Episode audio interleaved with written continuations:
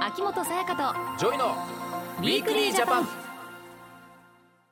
秋元さやかですジョイです私たちの暮らしに役立つ情報や気になるトピックをご紹介する秋元さやかとジョイのウィークリージャパン海のレジャーといえば、はいジョイ君何を思い浮かべますか海のレジャーってさ結構いっぱいあるよねねいろいろあるけど、うーんまあダイビングとなんだかろうシュノーケリングとかねうんもできるしあとさうんえバナナボートとかってどうなのあれ違うのマリンスポーツ バナナボートをマリンスポーツのあれどうなる一んつですだかねろうねなんか夏になると結構みんな楽しんでるじゃん、うん、ね確かに確かにあとこうフライボード最近流行ってるああえあのブワーって上がってくやつそうそう水圧でバーっておごめんなさいあもうマイクに息は待って当たってんじゃ んご手めんがなさいいいよいいよ水圧あでれねあれはさ一瞬飛ぶやつ興味はめちゃくちゃあんのよやってみたいけどやってみたいやってみたいえうん難しそうだよねこのバーッと直角にこうちゃんと上がっていくのもねえすぐ落ちちゃいそうじゃん確かに試してみたいんだよね、うんでもこう海でのレジャー多いから楽しみ方はたくさんあるよね、そうですね、うんそこで今日のテーマは安全に海釣りを楽しむ方法ジョイ君海で釣りしたことある釣りはね俺まあプライベートでは釣りする人じゃないんだけど、うんやっぱこういうね芸能界とかにさせてもらうとさ、うんこう釣りの企画とかうん呼んでもらったりするから、はいはいそういうので海で釣りしたことあるよ。おーそれこそまあ船に乗ってうん海釣りおやーってとかもあったし例えば長崎の五島列島っていうはいちはいっちゃな島なんだけど、あっちの方の海で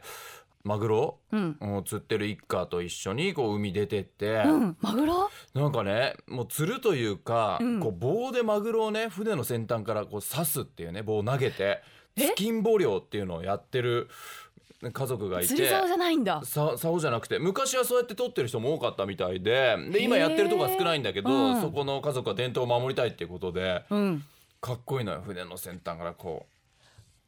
すうごいこう投げねてこうマグロに刺すっていうのをね。狩りみたいだね、うん、まあでもなかなかまあ取れなかったり、うんうんしちゃうんだけどねそっ難かそっかしいからただ伝統的にそういうことをやってるっていうとこ行ったことあるから、うんうん海は何度かそうやって仕事では行ってるんだけど、うんどうさやかは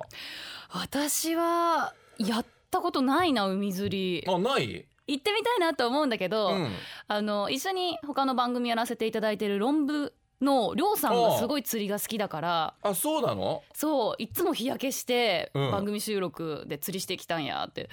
おっしゃってていつか連れてってもらいたいなって思うんだけどね、確かにそれだけ行ってる人とねうん、行ったらね楽しそうだね楽しそうだなって思うんだけど、うん、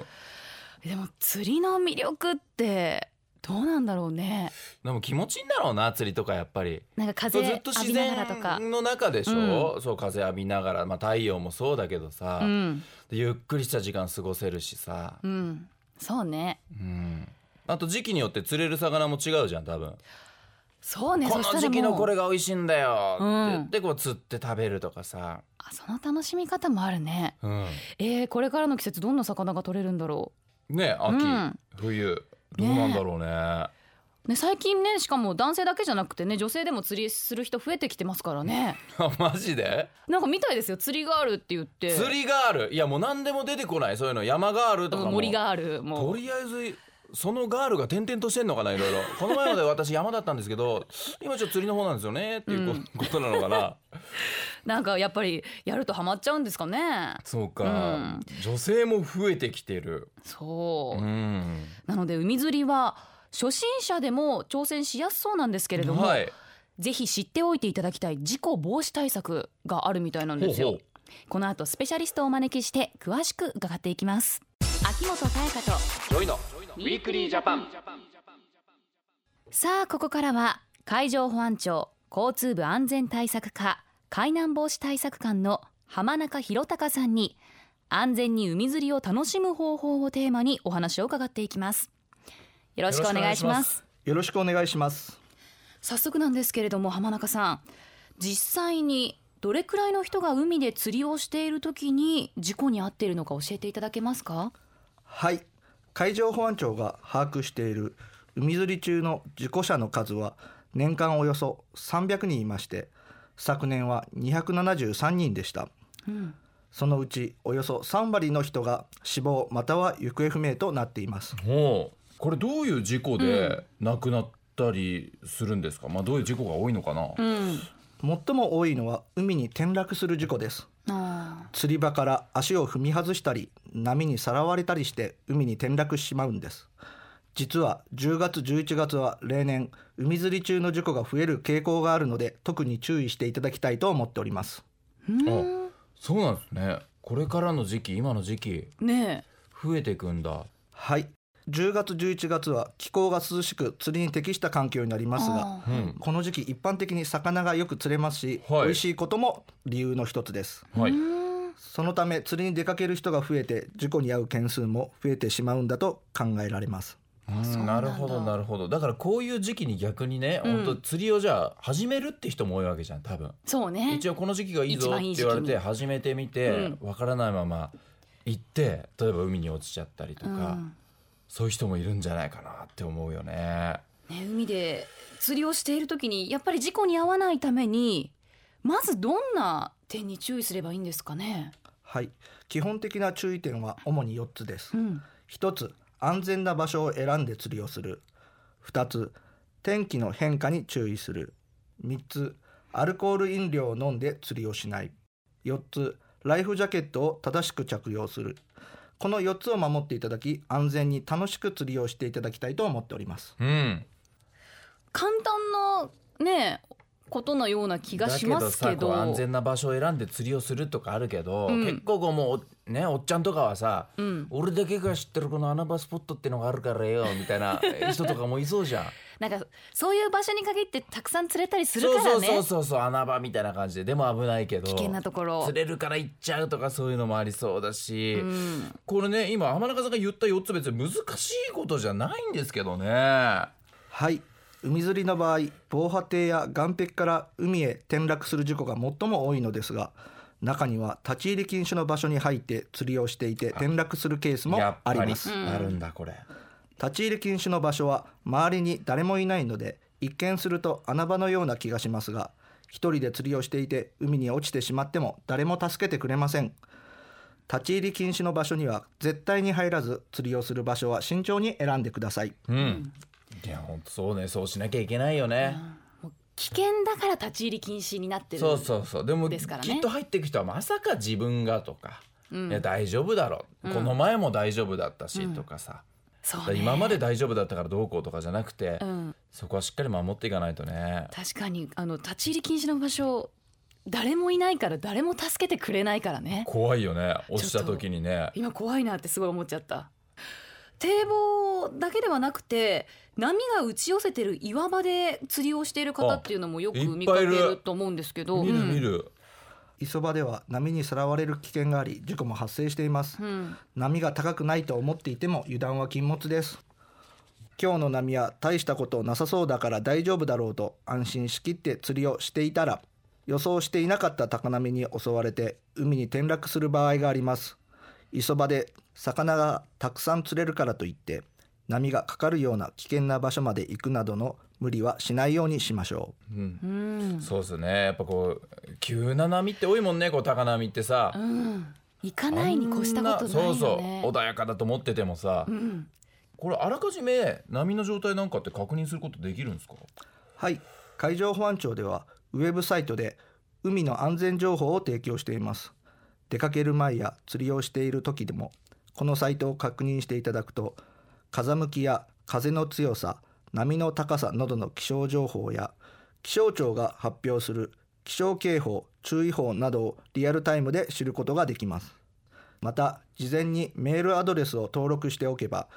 気象情報など海の安全に関する情報が配信されるサービスもあります。ぜひこのようなツールを上手に活用してください。おーうんこういうのがあるんですね、これはもう釣り人同士でもどんどんこういうのあるぞっていうのを広めてってくれたらね知らない人のもとにも情報が届くもんね、ね嬉しいですよね、うんこれそうだねまた海は天気が急に変わるっていうことがありますから、こうしたツールを活用して天候の悪化が予想される場合は、まあね、釣りを中止してうん安全な場所にね移動することも大切ですいやよこのね。中止する勇気ってのもそうよそうまですだいけるだろうまだいけるだろうって言ったら、本当にもうね手遅れになっちゃうこともあるから、引く時は引くっていうね、うん、自然には勝てませんからね。そうそうそうそう、うんねこういうのも気をつけてほしいですけど、はいあと浜中さんさっきおっしゃってたあの注意点の3つ目アルコール飲料飲んで釣りをしないことっていうのありましたけど、結構これ飲んでる人いますよね。はい飲酒をした人が釣りをしていて海に転落したケースが多く見受けられますはい、うん昨年の秋のデータでは飲酒した状態で釣りをして海に転落した人の半数以上は死亡行方不明になっております、えーやっぱりこれ飲酒しちゃうだけでうん変わってくるわけですよね。こんなに多いんだね。これ釣り中の飲酒ってのはもう我慢してもらって釣り終わりにねいっぱい釣れたなっつってこれみんなで飲むのはさばいたりしてね。そうそうそうごそ褒美としういて。いと思うけど、うん釣り中はこれ控えましょうっていうことだね。そうですね。うんまたあの4つ目のライフジャケットを正しく着用するということなんですけれども例えば堤防などをこう陸地から釣りする場合でも着用した方がいいんですかね。あそうねどうなんだろう。はい事故は磯場や沖合よりも防波堤や岸壁など港の中で発生する件数の方が多いんですへえ。昨年釣り中に海に転落した人のうちライフジャケットを着用していたのはわずか2割ほどでした少ないですね。ライフジャケットを正しく着用していれば着用していない場合よりも助かる可能性が高くなるので釣りをする時には必ず着用してくださいうん、いやそれは助かる可能性上がりますよねこれもうライフジャケットって言われてるぐらいですから、この命を守るためのジャケットでしょ、うんやっぱ正しくだよねで自分に合ったもの、うん、ね、これが大事なんだよ確かにその他にも注意した方がいいことだったり身につけておいた方がいいものなどはあったりしますかね。はい釣り中の事故が最も多い時間帯は一般的に魚がよく釣れると言われている日の出前と日の入り後ですうん薄暗い中での釣りになりますので周囲が見えづらく海に転落するなどの事故が多く発生していますうんその時間帯に釣りをする際はしっかりライトをつけるようにしましょうまた釣りに出かける際は必ず家族や周りの人に行き先などを伝えておき万が一事故に遭った時でも少しでも早く救助してもらえるよう備えることが大切ですうん、もちろん行き先っていうのは伝えていかなきゃダメだね、うん絶対ねそ朝早く一人で出ちゃうからまあいいか言わなくてもとかじゃなくて、うね難しいことじゃないからね簡単なことなんだけどこの備えをしてそうしっかりそと出うるまあライトとかもさもう本当にこの魚が釣れる日の出うん前、日の入り後暗いから、ね、いやもう暗いですよ、うんうん、本当にねそれは事故ねうん起きやすいっていう理由もわかる気をつけねて、う、ん、うんえ万が一事故に遭ってしまった場合っていうのはどうしたらいいんでしょうかはい釣り中はすぐに救助の連絡ができるようスマホや携帯電話防水パックに入れて身につけておいてください連絡先は海上保安庁の緊急通報用電話番号118番です警察や消防とも連携していますので海で事故に遭った時や事故を目撃した際は118番へ連絡してくださいほう、ね、こういうのがあるんだ118番、うんこれが海上保安庁の緊急通報用電話番号、はいこれ覚えやすいしねうんうん絶対覚えておく必要があるね、うんはいえ浜中さんちなみにねこの海に転落してる人っていうのを自分が見かけたら、まあ、118番するのもそうなんですけど、それ以外にできることっていうのはあるんですかはい転落者から目を離すことなく自分の身の安全を確保した上で、はい付近の人にも協力してもらってクーラーボックスやペットボトルなどの浮くものや釣り竿ロープなどを差し伸べて可能な範囲で救助活動に当たってくださいはいこれだから自分がこう飛び込んじゃったりしたらダメですもんね、はいそれは絶対ダメですよなんかまずつねいさ、勢いでさあ助けなきゃバーンってと飛び込んじゃいそうじゃんたまにねなんか助けた方の方が亡くなっちそゃうったそりうってそいううそうよくそういうニュースもあるかニューら、スもそうじゃなくうん聞てくか冷静にこうもう本当ペットボトル投げてあげるだけでも、ね大きいペットボトルだったら人間支えられるぐらい浮いたりもさ、こらねうんうするしさクーラーボックスを投げる私でもこれ初めて知りましたねクーラーボックスが浮いてうんこライうフジ捕ャケッまトれ代るっわてりになるいうことだってことだもよんねねだからできる範囲でねはい、救助活動に当たっていただきたいと思います。えでは最後にメッセージをお願いします。海で釣りをする際はなるべく単独行動は避け安全な場所を選んで釣りをする天気の変化に注意するアルコール飲料を飲んで釣りをしないライフジャケットを正しく着用するなどの注意点を守って海釣りを楽しんでくださいゲストは海上保安庁の浜中博隆さんでしたありがとうございましありたありがとうございましたウィークリージャパン来週10月7日の日曜日法務局や公共施設ショッピングセンターなどで全国一斉法務局休日相談所が開設されます土地や建物の相続登記を放置していませんかお隣と土地の境界で揉めていませんかいじめや暴力などで悩んでいませんかそんなお悩みを抱えている方は法務局休日相談所へ法務局職員のほか休日相談所の中には司法書士や土地家屋調査士人権擁護委員や交渉人などの専門家に相談できる場所もあります相談は無料秘密は厳守いたしますこの機会に日常生活での困りごとを相談してみませんか詳しくは法務局ホームページをご確認ください政府からのお知らせでしたウィークリージャパン東京 FM をキーステーションに全国38局ネットでお送りしてきました秋元才加とジョイのウィークリージャパン今週は安全に海釣りを楽しむ方法をお話ししてきましたはい、やっぱり山もそうだけど、うん、海もね怖い一面もあるからねいやもちろんそうだようん、いざという時のために備えることの大切さっていうのをねそうそう結構まあ学本び当ましにたけどね命失っちゃう人のニュースも飛び込んできたりするからさ、うんね、でも釣りを楽しみたい人もたくさんいるわけだしそのためには浜中さんの言ってたこの注意点4つね、うんしっかり安全な場所を選んで釣りする天気の変化ねに注意する、でアルコール飲まないうん、で控えライてフください、でライフジャケット正しく着るっていうまあほんとシンプルうん当たり前の4つなんだよね。はい、ただやっぱそういう当たり前ができてなかったり、うん長い年月やってくるともう大丈夫だろう俺には経験があるからって思っちゃったりする、どっかで油断が生まれるそれが結果的にもしかしたら命を失うことにつながってしまうっていう、まあみんな釣りが大好きでやってるわけじゃん、うんでもその大好きな釣りをやりながら 命を失ってしまうっていうことほど悲しいことってないと思うんだよ。そうね、うん、何事も命には変えられませんからねそうそうだからこれだけ守りやすい、えールールなんだからまずしっかりこれを守って、うんでそれでも、まあ、もしなんか事故があってそれを見かけた場合は先ほど教えてもらった118番はい、これありますから、うんね、これでしっかり通報してあげるっていうのも守る側としても大事だからね。そうですねうんまたね釣りをなさる方ラジオ聞いてる方もね多いと思うので、うん、こう今釣りをなさってるねリスナーの皆さんもぜひライフジャケットいのやそうよ着用必ずお願いしまあまライす、フジャケットが一番大事だねやっぱ落ちた時に命を救ってくれるっていう、うんものだからそれは絶対つけましょはい、うん皆さん安全第一に楽しんでくださう。い、はい海上保安庁が提供している海の安全情報はパソコンやスマホで見ることができます